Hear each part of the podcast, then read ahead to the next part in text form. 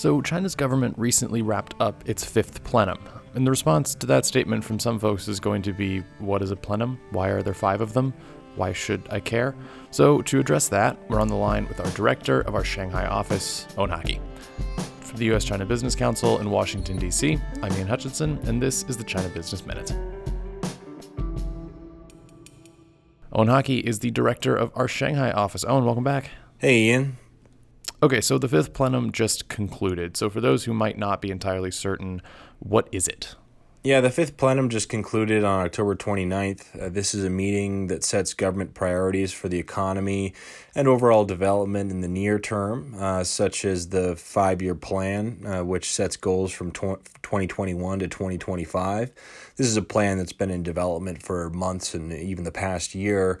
Um, but the actual draft um, and details of it um, were discussed and then released um, following the fifth plenum meetings. It also sets longer term goals running through 2035 and beyond. The plans that are discussed in the fifth plenum uh, they're made by the Central Committee. This includes senior officials across China. It's basically a chance for senior officials to get together and make important decisions about China's future goals.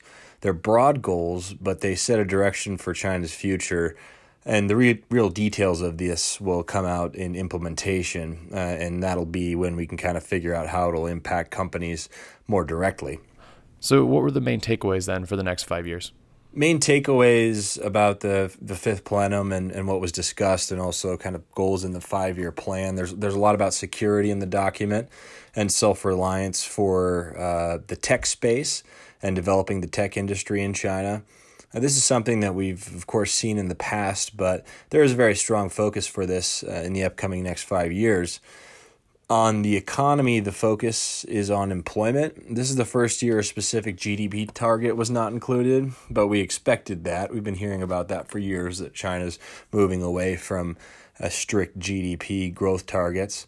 Um, they instead include a goal of raising per capita GDP to levels comparable to developed countries. It's a vague goal, but that's a direction that they've been going already for uh, past years, and this is formalized in um, after the fifth plenum and, and in their next uh, five year plan. Uh, mentions of openings in the economy are more focused on China's uh, overall kind of geopolitical goals, such as uh, China's Belt and Road Initiative. Um, economic growth uh, will be focused more on domestic growth. And the plan mentions the importance of their new dual circulation strategy, which you may have heard of, but it's basically a plan that's focused on increasing domestic demand through trade um, still looking at details of that and what it actually means, but that's also been a goal that um, you know they've been focusing on and moving more towards domestic consumption, um, and also uh, imports and and fueling that domestic economy to help fuel their growth, especially at a time of uncertainty like now um, with disruptions across uh, you know global economy. Longer term goals through 2035 align with many of those that are in the five year plan, uh, but a little bit more broad um, and also continue to focus on kind of self reliance uh, of the country in the tech space. Okay, so we've got long term planning, goal setting. Why is this important for companies? What should they be paying attention to?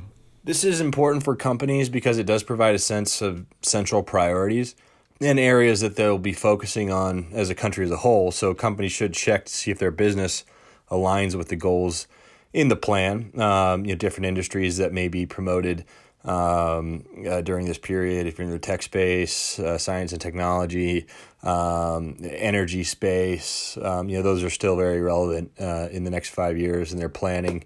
Um, so that's something to pay attention to. I think in conversations that I've had with companies and from what we've seen in the past, it's important to look at government departments and also local government plans. They all come out with uh, their own five year plans after this. The, the plans follow many of the same broad goals set at the central level, and that's kind of their guiding basis. But they'll have more detail that could have more direct impact on businesses. Uh, if you're in Shanghai, for example, you can expect the city at the municipal level to come out with a plan and also the district government that you're operating in, and also the local government regulators will also have their own five year plans um, for what they want to do in that specific locality. They, these will be more specific about what industries they want to promote and develop. This is important because they could say they're promoting your industry, or what we've seen in the past is that they're trying to maybe phase out a specific industry or no longer encourage it. And, and you know, that could set some uh, red flags and you may need to adjust your strategy.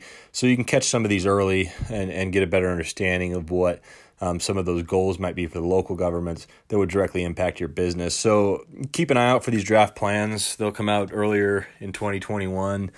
Um, you know, most important thing is identifying who your st- government stakeholders are and who may be releasing plans. And you can look to the previous five years, you know, five years ago, and get a sense of who released plans that may be um, directly regulating your industry or maybe overseeing uh, development in your specific district or city that you're operating in. Those are important, uh, I found in the past, and I recommend companies keep an eye out for those. All right, and I'm sure as those plans are released, folks will be able to find coverage on our website.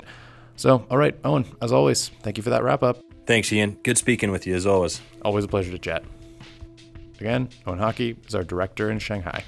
The China Business Minute is a production of the U.S. China Business Council, and you can learn more about the work that we do on our website, uschina.org.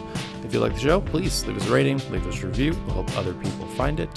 If you ever have any questions or comments, feel free to reach out directly to me at ihutchinson at uschina.org.